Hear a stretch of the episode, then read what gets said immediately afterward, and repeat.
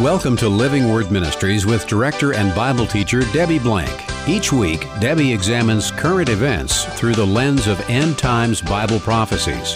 Please visit our website for information and past programs at livingwordministry.org. Now let's open our Bibles to focus on truths from God's Word with Debbie Blank. It's so much fun to read all the amazing miracles in the Bible where God raised people from the dead. I think of Jesus' dear friend Lazarus, that after four days in the tomb, Jesus brought him back to life. And then, if you're familiar with the story of the widow from Zarephath, how her son died, and Elijah stretched himself out on top of the boy and prayed for him, and he came back to life. Then you have Peter, who was in the city of Lod, and the people of Jaffa called to him and said, Peter, you need to come here because our dear friend Lydia, who's been such an encouragement to the Christian community, has died. So Peter went on to Jaffa. He prayed for this woman, he called her to rise, and she arose from the dead. So we know that God and the people he empowers through the Holy Spirit are the only ones who can raise people from the dead. Only God can do that, at least until now. Recently, scientists brought a pig back to life. My oh my, have we gone too far? Are we playing God? I'm Debbie Blank. Thanks for joining us today as we're going to look at some extreme links that mankind has started to go towards and will continue if something doesn't stop them. And I'm co host Jackie Sailors. And speaking of pigs, I know just a couple of things about pigs when it comes to popular sayings. For instance, politically, I know that some politicians will try to put lipstick on a pig. That means to try to dress up some terrible legislation with pretty language. And then there's the sarcastic response of when pigs fly, which means whatever you're waiting for is just never going to happen. Well, pigs probably never will fly, but can pigs live again after they die? Scientists are reporting that they have revived cellular activity in critical organs in a previously dead pig. The intention, of course, is to perfect this process and eventually apply it to humans. Is this good or is this bad? Perhaps the Frankenstein novel isn't so far off from our future. What are the scientific, ethical, moral, and biblical cautions to these developments? I was so surprised with this article in the New York Times on August 3rd that told the story of a group of Yale scientists who injected the bodies of dead pigs with this new concoction that they call OrganEx that brought the organs of dead animals, specifically pigs, back to a partial level of life. Now, they didn't get up and start dancing or anything, but they did have their organs come back to life. The pigs had been dead for more than an hour. No blood circulating, no brain waves, just dead. But when the scientists coupled this new Organ X serum with a machine that helped push that through the animal's system, it started the beast's heart pumping again. Things then changed considerably. As the New York Times noted, although the pigs were not considered conscious in any way, their seemingly dead cells revived.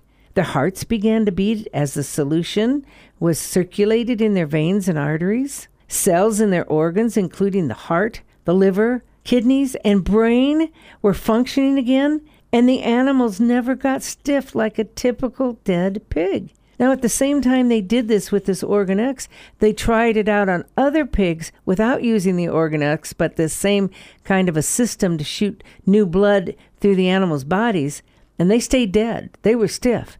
But this OrganEx with this new system worked. The researchers said that the revived pigs still had muscle movement. Some even experienced head jerking. And remember, this is after an hour, so this isn't right after death. The researchers say their goals are to one day increase the supply of human organs for transplant by allowing doctors to obtain viable organs long after death. And then they say that they hope their technology might also be used to prevent severe damage to hearts after a devastating heart attack or brains after a major stroke. Well, if you've had a heart attack and you've had a stroke, you want any help you can get. But wait a minute.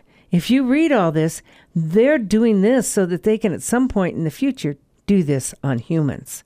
The good news is, according to a bioethicist at Yale University, this is very far away from use in humans.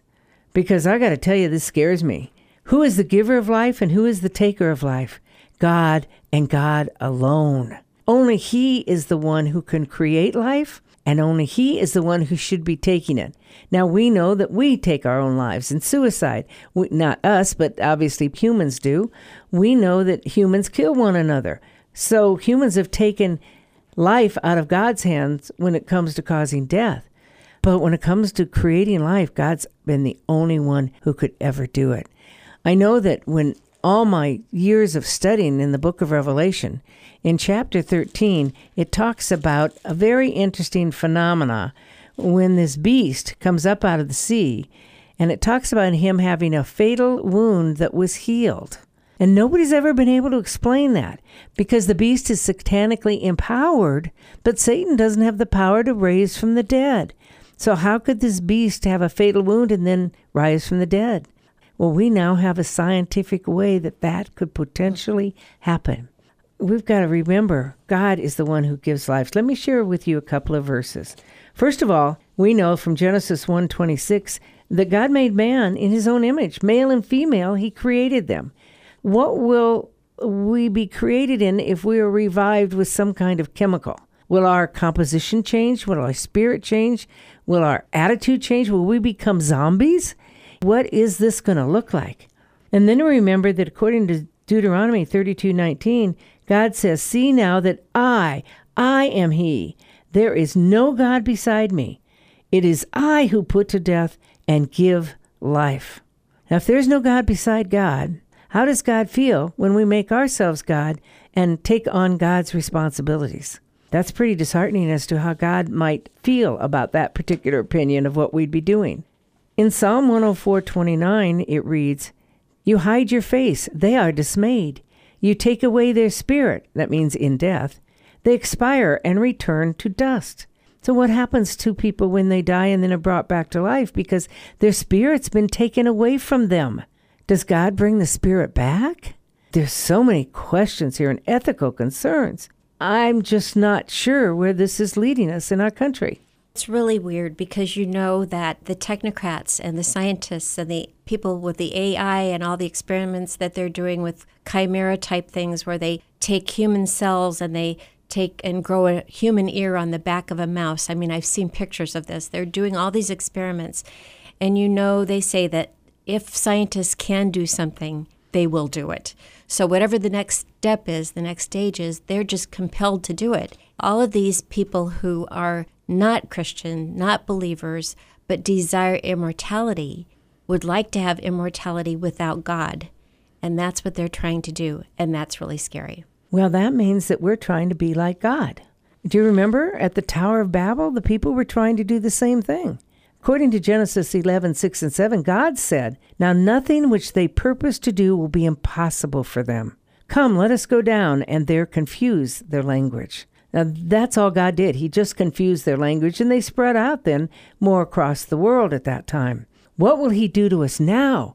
If nothing is impossible for us, how will God curtail our activity?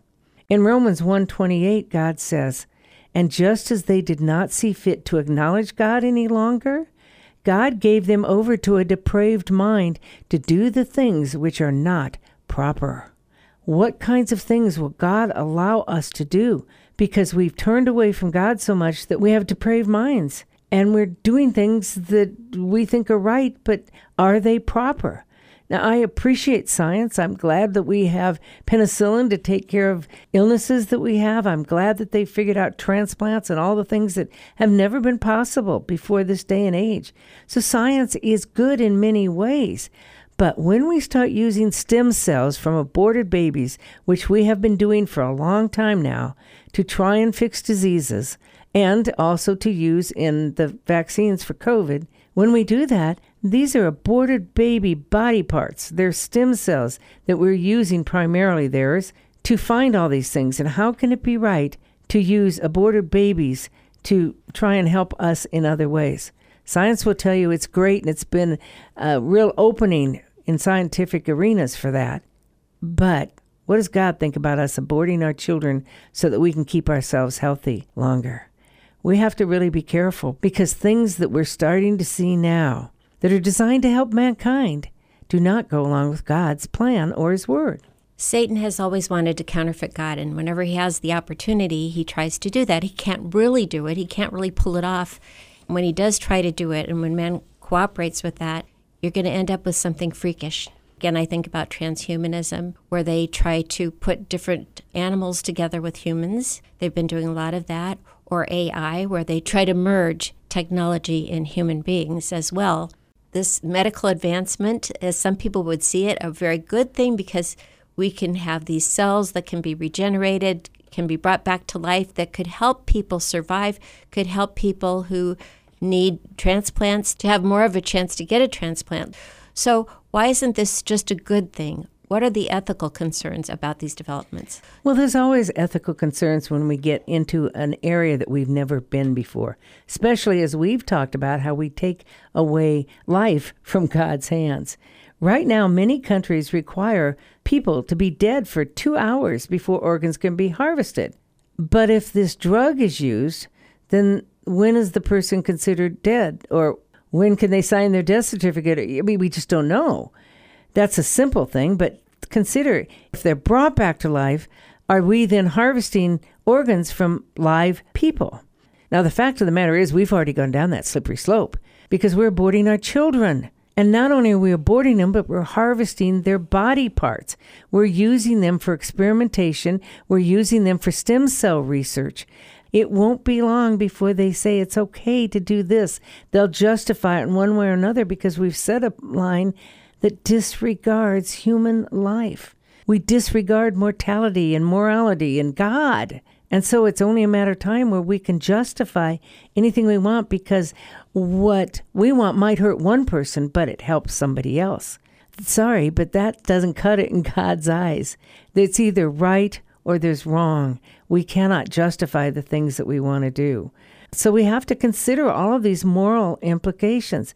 We have to consider what is life and when does life cease being life. If a person has their organs that are alive and yet the rest of them does not, does that mean that they're not alive? That's a, a slippery slope to fall down. And when you consider the Bible says that the life of the body is in the blood. Well, blood was circulating in these mice, which means that there's life in the body. And then some people argue that life's just a clump of cells at any stage that allows for abortion. But if they believe that, then they believe that what we do with those cells is up to our discretion. Whatever benefits science or me or other people, we can do what we want. Unfortunately, our ethical concerns down through the decades have continued to slip. And we justify the ethical concerns that we have based on what benefits other people rather than what's right and wrong. Ethics means looking at what is right and wrong. The only way we can find the answer to that is by going to the Word of God. Be careful. This is a tough road forward for all of us. And just because scientists may say it's okay, and the government may say it's okay, we have to see what God says to find out if it's truly right. There's another example of a new study that was published on August 1st of 2022 in the journal called Cell. Researchers from the Weizmann Institute of Science have grown synthetic embryo models of mice outside the womb by starting solely with stem cells cultured in a petri dish. Now understand, no egg, no sperm, no womb, and yet they're creating a not a human being, but a human mouse.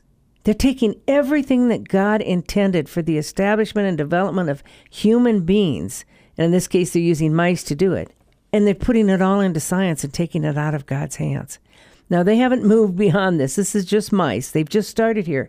But imagine they took an electronically controlled device to keep the embryos bathed in a nutrient solution that continually moves. Therefore, it stimulates the kind of nutrients that they would get in a womb, and it gives them everything they need, including blood flow and oxygen, and it keeps going all the time so that these animals can now grow into beings, even though they weren't created in the natural form.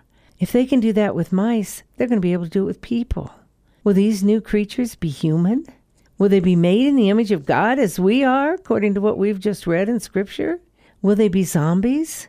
What kind of a world will we have when we have AIs, which are becoming much more prevalent, when we have zombies or these created by man people, what will happen to humanity? And did God ever intend for people or life or machines to take the place of mankind? Certainly sounds like the plot of a lot of science fiction movies, particularly some modern ones, have gone into this kind of a thing. If you have artificial wombs lined up and human like creatures growing in these artificial wombs, what are these creatures? Are they really people? So, yeah, it's kind of scary. Going from Frankenstein to that, it has a lot of things that could be really concerning. Well, let's consider, go back to Genesis chapter 6. Before the flood, when God destroyed everything, all man, all human being, all animals, everything, what was the world like? Let's read from Genesis 6 4 to 7. It says, The Nephilim were on the earth in those days, and also afterwards, when the sons of God came into the daughters of men, and they bore children to them. Those were mighty men who were of old, men of renown. What did God say about them? In The next verse he said, then the Lord saw that the wickedness of man was great in the earth, and that every intent of the thought of his heart was only evil continuously. Now, if you understand this as best as we can from Scripture, the sons of God are demons who somehow managed to come and do something so that they could procreate with women. And I say do something because demons are fallen angels and angels don't procreate. So perhaps they inhabited bodies or did something, but they procreated with women, and that was an anathema to God. That went against God's total plan for mankind. And so he saw through that that every intent of man's heart was only evil continually. How are we different today from then? We're really not in the things that we're doing. Now, it went on to say here in Genesis 6 7 the Lord was sorry that he had made man on the earth, and he was grieved in his heart. Do you think God's sorry now that he's let mankind live as long as we have without coming back and judging us? Do you think he, that the things that we're doing are grieving him? Do we even care that what we're doing is grieving God? Instead of blessing God and worshiping him and building him up and making him Lord of our lives, we're doing just the opposite. We're doing what we want to do. We're really doing the exact same things that happened before the flood. So that's why the Lord said, I will blot out man whom I have created from the face of the earth, from man to animals to creepy things and to the birds of the sky, for I am sorry that I have made them. I can't help but think now, as God watches us, that He's sorry that He's made us in what we're doing. Now, praise the Lord, he told Elijah way back in the time of Kings that when Elijah thought he was the only remnant of God's prophets left on the earth, God said, I have 7,000 who have not bowed the knee to Baal. So 7,000 people were out there who truly follow God. So we know that there are people in our country, in our world, who truly follow Jesus Christ, who want nothing more than for him to be glorified and honored in all that we do individually and all that we do as a nation. Many have given their lives as missionaries so that they might be able to share the love of Christ with other people before it's too late.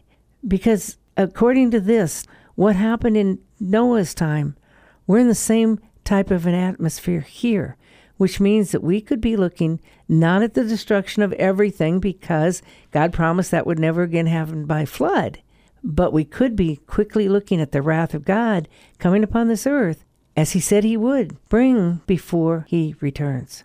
When you read about Genesis and what happened there where the demons interfered with the propagation of the human race, it was not the natural propagation, it was something unnatural.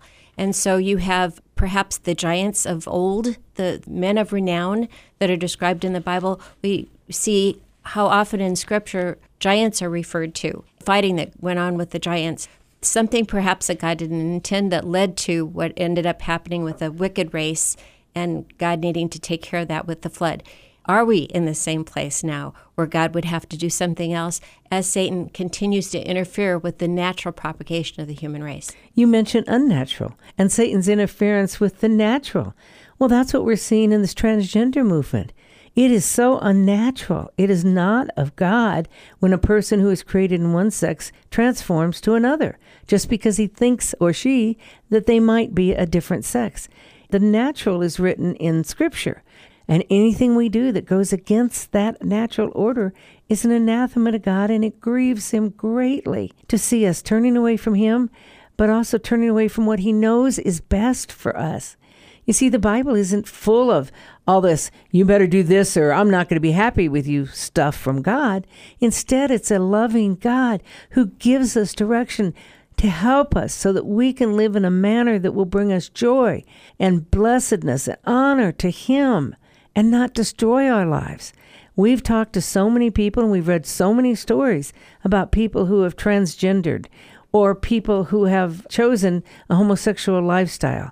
And for the most part, they are very unhappy. Many are alcoholics. Many are very diseased because of the diseases that come along with that kind of a lifestyle.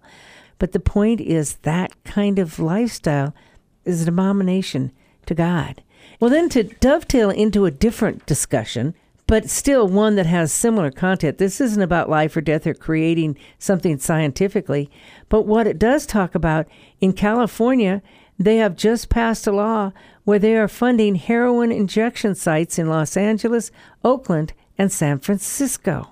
They're going to allow people to legally come to these sites and get high with their own drugs or with drugs that are given to them. Understand, in Scripture, there's a word, a Greek word that's used three times, and it is pharmakeia. Now, that we would understand that because we get the word pharmacy from that. So we know the pharmakeia really has to do with drugs or sorcery or witchcraft in Scripture. In Galatians 5:20, we're told that idolatry or pharmakeia enmity, strife, jealousy, outbursts of anger, and so many other things are an abomination to God. And Revelation 9:21 uses that same term when it says, "And they did not regret of their murders, nor of their pharmakeia, nor of their immorality, nor of their thefts." So God uses that word pharmakeia as a natural occurrence of people who are walking away from God. What do people who are taking major drugs like this what do they do? They have hallucinations they believe things that aren't true. They get into witchcraft. They get into sorcery. And that's what this is. So we are allowing our members of society even encouraging them to take drugs. Consider that we have a federal law that it's currently a felony to operate a space to distribute or use a controlled substance. As a matter of fact, our President Biden even co authored the federal statute when he was a senator. And yet, this Senate Bill 57 that was passed in California enables these three cities to open heroin injection sites for drug users that are labeled safe consumption sites. It sounds really good, doesn't it? We're going to help these people so that they're not using bad needles. And we're going to make sure that they don't overdose because we'll be right there to help them and inject them with an anti overdosing drug.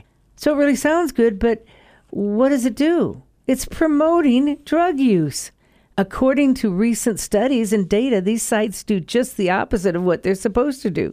A 2020 study from the Alberta government on the province's safe consumption sites found sites resulted in increased calls to police, lack of response from police, increased needle debris on the public and private properties, increased crime, increased overdose deaths, and minimal amounts of users seeking treatment, all of which were supposed to be resolved by having these sites. And yet, that's the direction that we have gone. I can't imagine that someone actually fooled themselves and others into thinking that this was going to be a solution. It seems obvious that you would get the opposite. You would get the terrible things that they said they were trying to prevent. We have a culture now and a government right now that's encouraging this type of drug activity, the pharmakeia. And some of the people that do drugs will talk about actually seeing demons when they're under the influence of drugs some of them have come out and become Christians because they believed because there were actually demons that there must be an actual God as well. But we don't recommend that way of coming to the Lord. It's just that what happens when people relinquish the God given control of our own minds to some other force, to some substance that could put you in touch with demonic forces, we're facilitating that. In Ephesians, we're told, Do not be drunk with wine, but be filled with the Holy Spirit. You could add to that don't be drunk with wine or drugs or any kind of thing that will take your mind off of being filled with the Holy Spirit. And yet, that's what we're doing. And we're legalizing marijuana throughout the country in many of the states, which has, I understand, never taking it before, that it has a psychedelic effect where you just kind of lollygag around and, you know, it, you have a whole different attitude of life than when you are in your right frame of mind. So we're being lulled in this country away from having our faculties and our mental ability and our spiritual ability to turn to God, instead, just kind of going into this la la land, this hazy drug land. It's really tough to see what's happening in the scientific community that's doing things that go against God's will, and then in, just in the natural, where we're giving people the opportunity to do drugs, which used to be illegal. In told, some cases, it still is illegal, and they're still doing this. It's just incredible. It is. So, what happens when mankind tries to replace God? We read what happened in the flood. We can look back on 586 BC when God sent the Babylonians to destroy Israel, Jerusalem, the temple, because they tried to replace God with Baal gods. We can read any of the stories of the Old Testament of people who turned away from God, that there were consequences, because God wants us to turn to Him, not to other gods. Consider this what happens when someone wants to be like God? Not just replace God in science, but wants to be like God? Somebody tried to do that in Isaiah 14 14. Satan said, I will ascend above the heights of the clouds. I will make myself like the Most High. He tried to be like God. And look what happened to Satan. God's given us wisdom and science to help us in so many ways, but we have to be careful. When we start departing from God's plan and take matters into our own hands, God's going to draw the line. There's going to be consequences. God destroyed the world once, He will bring judgment again. Consider Matthew 24 37 to 39. For the coming of the Son of Man will be just like in the days of Noah. For as in those days before the flood, they were eating and drinking and marrying and giving in marriage, just having a gay old time, enjoying life and not paying attention to God.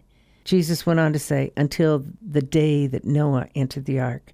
And they did not understand until the flood came and took them all away. So will the coming of the Son of Man be. We are building up situations that are drawing us closer and closer to God's wrath here on earth. Let's make sure that we turn to Jesus and follow him so that we don't experience that wrath like the people of Noah did at the time of the flood. Before we end, I want to invite you to join us to a Bible prophecy question and answer series. Jan Weil and myself will be presenting a little bit on Bible prophecy, but primarily answering your questions on Bible prophecy.